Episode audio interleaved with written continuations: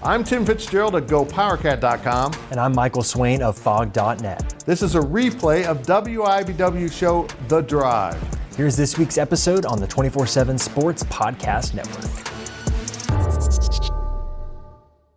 Good evening, Wildcat and Jayhawk fans, and welcome to The Drive, sponsored by Briggs Auto Group. I am Tim Fitzgerald at GoPowerCat.com, and the man across the studio is Michael Swain of Phog.net. Michael, we are closing in quickly on the holidays. Next show would be scheduled on Christmas Eve, but we voted not to have a show on Christmas Eve. Mm-mm. You should be with friends and family and not with two guys in your living room. That sounded really weird.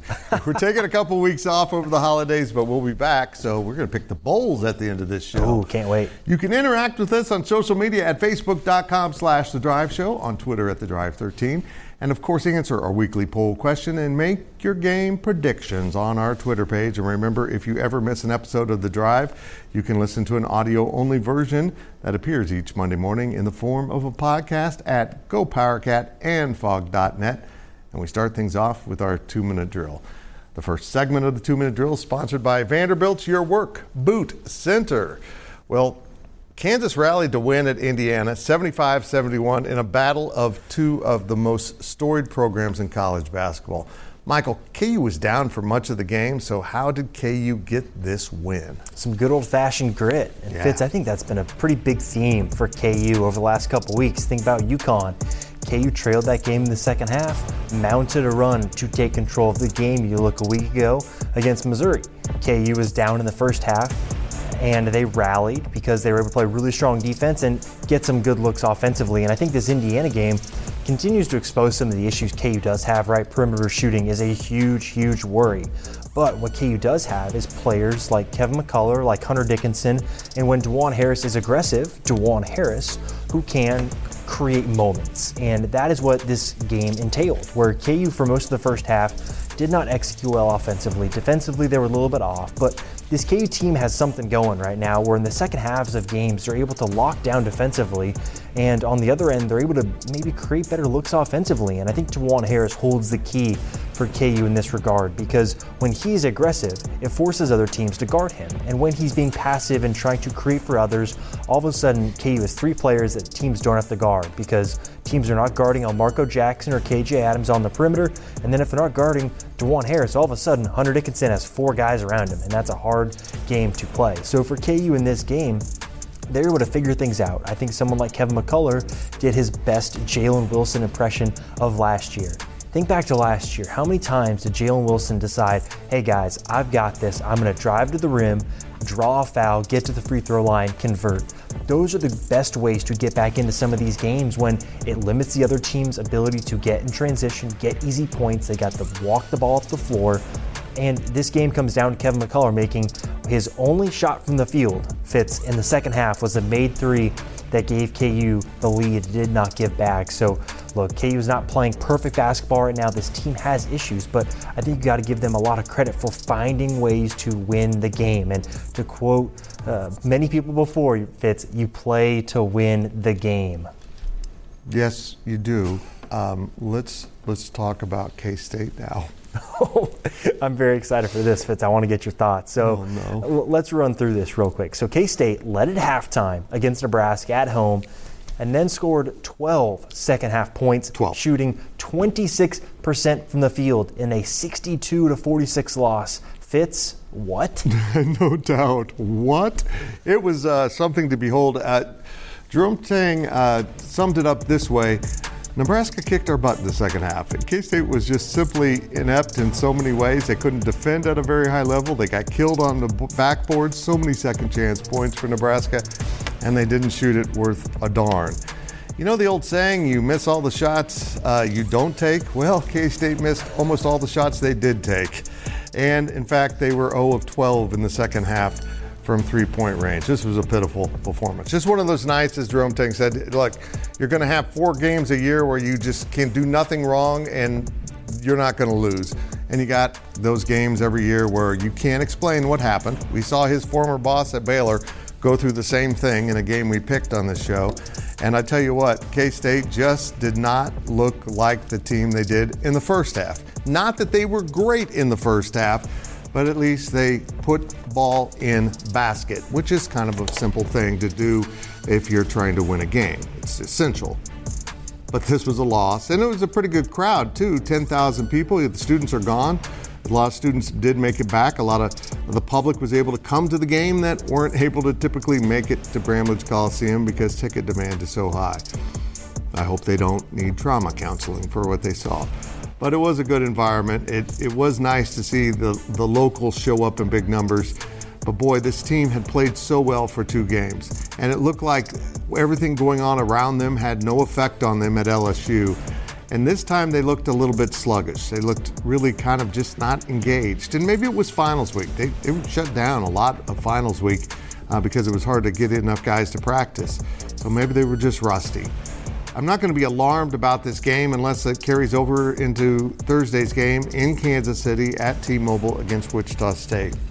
If they play like that against the Shockers and lose, then you have a right to be a little bit curious is something wrong. Nebraska played a great game, they earned the win. Fred Hoiberg's got some dudes on that team, and I think they're going to be trouble in that Big Ten. If it's a saying in the NBA, right? It's a make or miss league. Well, I think basketball generally is a make or miss sport, and like you outlined, K State yeah. didn't make. No, no makey, no makey. All right, Fitz. Well, Texas Tech won the Big 12's first bowl game of bowl season. Thank God it's here. How important is it for the Big 12 conference to have a strong showing in the postseason? It's really important. And what's odd is the Big 12 is an opportunity here to benefit from Texas. I mean, if Texas could win a national title, hey, that's a Big 12 school. They just won it in volleyball on Sunday. That's a Big 12 school. So it's kind of interesting how that's happening. Uh, but we do need a good run by the Big 12. They didn't play so well last year in bowl games, and I think a lot of it was just poor matchups. But this was a pretty good matchup against Cal for Texas Tech, and they got off to just the worst possible beginning. They fumbled the opening kickoff and give up a touchdown one play in. But then they just pretty much shut down Cal the rest of the game and eased to a victory. Um, they looked pretty good, and I stand by my pick of Texas Tech to be a contender to win the Big 12 title this year, even though it was completely wrong. Uh, but I think this is an indication that maybe the Big 12 is going to have better matchups. Certainly, Kansas has a matchup it can win, and just from local standpoint, K State, I know you feel like you don't have any players playing in the game, but you are a three point favorite. So Vegas has faith in you beating an ACC team. Michael, I, I think it's a huge bowl season for the Big 12. But again, it's huge because of Texas being in the playoffs, and can they win? And so much of this, too, right, Fitz, is going to be narrative heading into the offseason. If Texas and Oklahoma are the teams that end up dominating their bowl games outside of maybe like an Oklahoma State or a Texas Tech winning their game. You know what the talk is going to be all offseason, right? How screwed is the Big 12? The competitiveness is not going to be there. It's not going to be a great product. What would really help the Big 12 going into this offseason is a team like Kansas dominating UNLV, showing how much better it is. K State being shorthanded and beating a NC State team someone like Oklahoma State, you know, going in and winning the Texas Bowl. I think there are a lot of these bowl games here, Fitz, that can help shift the narrative for the offseason. And look, it's not everything. We know next year the league is going to be really fun, week in, week out. But talking season lasts for a pretty long time in college football. So it's huge to set the expectation for the offseason and heading into next year. Agreed. It just gives you that little oomph if you win your bowl game. Mm-hmm. Now, a quick look at our poll question results. The poll questions are brought to you by Midland Exteriors. Love the home you live in. Call today for a free estimate. Last week's question was How has K State handled the Nae'Qwan Tomlin situation? 5% of people said good, 5% said okay, 18% said bad, and 72% said disastrous. That's 90%. That's 90% doesn't think the school handled it very well. That's mm. astonishing. Here's this week's question. Outside of the playoffs and New Year's six games, are bowl games even important now? And your choices are I mixed it up a little bit. It's just not yes or no. Yes, no. Sometimes I just want to watch the games. I have the feeling that's going to win because that's what I would vote for. Vote on our Twitter page at the Drive 13. All right, that will do it for this half of the two minute drill, but we'll be back with more on KU and K State here on the Drive.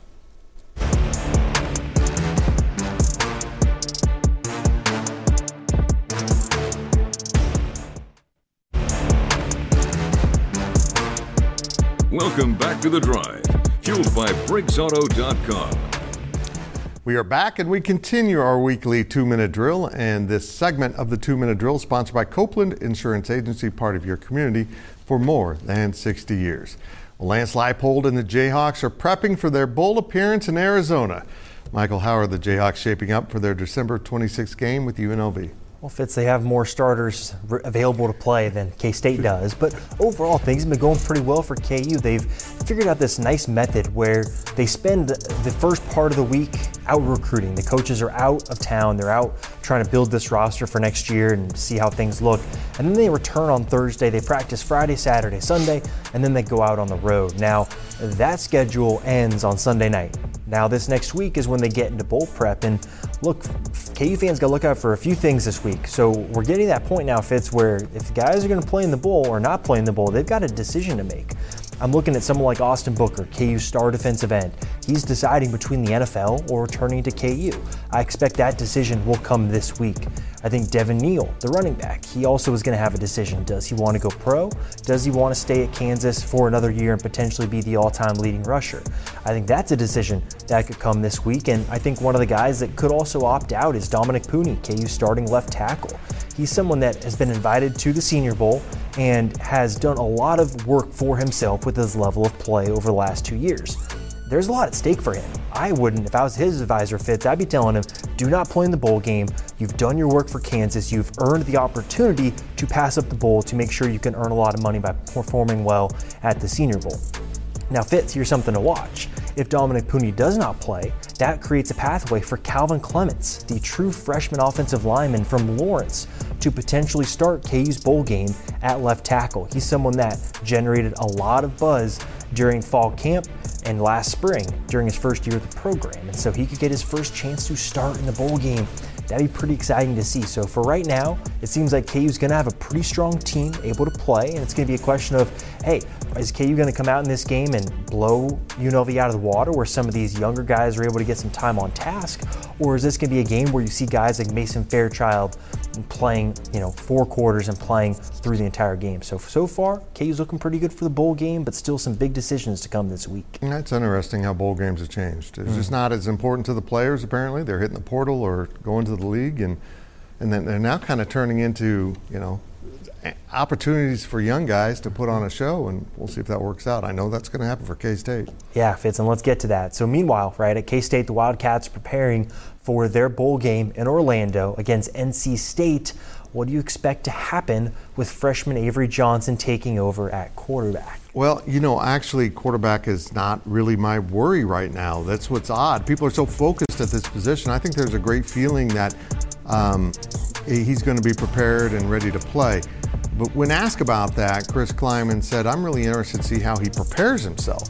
Uh, you know, the game is one thing, but I want to see how he handles this with all the snaps and everything going into this game if it's going to work out. But as you know, Will Howard is gone. Um, he's in the transfer portal, still looking for his place. Ben Sinnott has declared for the NFL draft, and so the junior won't be playing. They're pretty good at, at tight end, but not having Ben Sinnott hurts. But they had a couple departures in the transfer portal that really they caught the coaches a little bit off guard, including Nate Matlack, who just committed to Pitt. Defensive end wanted a four-man front, and Kobe Savage really shocked everyone by going in. And it looks like he might end up at Oregon. But they have young guys at these spots. They have guys that are eager to put on, you know, get on the field and try to put on a show. So I'm about as excited for this bowl game as I've been in a while because you're going to see a good glimpse of the players that will be around for the future of Kansas State football under Chris Klieman. And the transition to Avery Johnson really gives them an opportunity. Uh, they, they've been kind of piecing it together at quarterback, really good quarterbacks. It's Skylar Thompson, Will Howard, and Adrian Martinez. But now they have an opportunity to kind of build around a quarterback for two, three, four years, depending on how it all works out. We'll see if Avery plays as well as we hope. We'll see if they have the depth to hold up. Um, and I'm interested to see what special teams look like. Mm. You know, a lot of those guys are now playing significant roles, but Chris Klieman said, the heck with it. These, this game does not count in any way against your eligibility. So just roll all those young guys out there and, you know, just let them play, see what happens. And it's kind of a fun approach, but I'll tell you what, the same thing in Manhattan. They're recruiting. They're managing the transfer portal. They're trying to hire an offensive coordinator still. And oh yeah, you got to prepare for a bowl game. It's just a mess. Fitz, they got to change the calendar. I'm sure we'll talk about this yep. maybe after the holidays. But the calendar, there's too much going on right now for coaches and for players. Uh, they, this has to change. No, it's it's absolutely ridiculous. It's it's insane. And now we step out of bounds. And out of bounds is brought to you by Dara's Corner Market. We love local, and we are local for you. So, Fitz, UCLA coach Chip Kelly proposed a really interesting idea that college football should break away from regular conferences, right? So, football separate, to be split into a 64 schools in an upper and lower conference.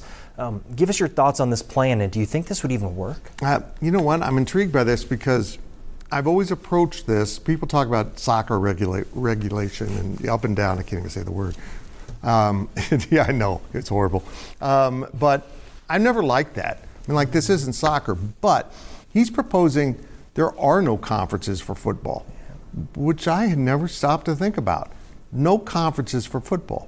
What you have is a 64 upper division of teams, and likely a lower division, of course, to go with that. And you play within your region during the season.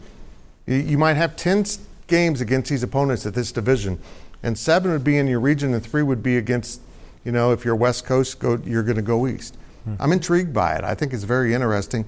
And then without conferences, it makes sense to be able to move people up and down.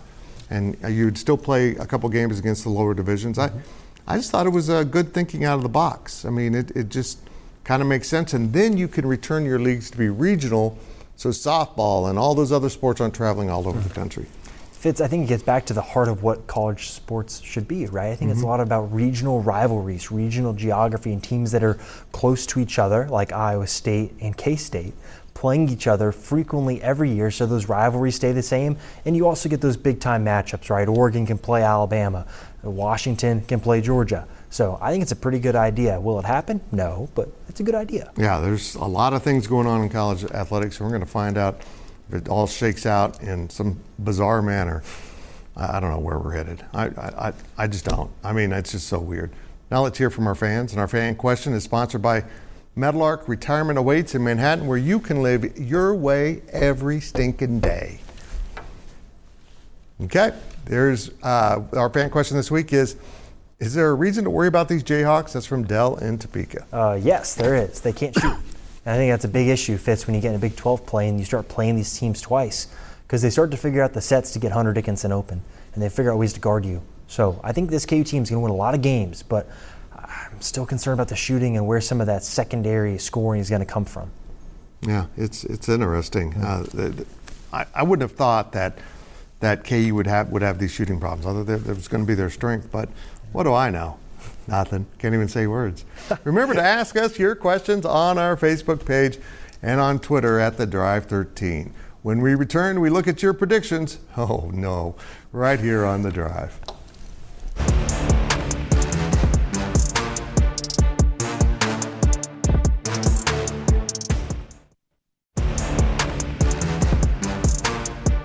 Welcome back to the Drive, fueled by BriggsAuto.com. And it is time to head down the home stretch of this week's show. Now let's take a look at our predictions. We don't really want to. Predictions are brought to you by Kites, meeting your friends at Kites since 1954.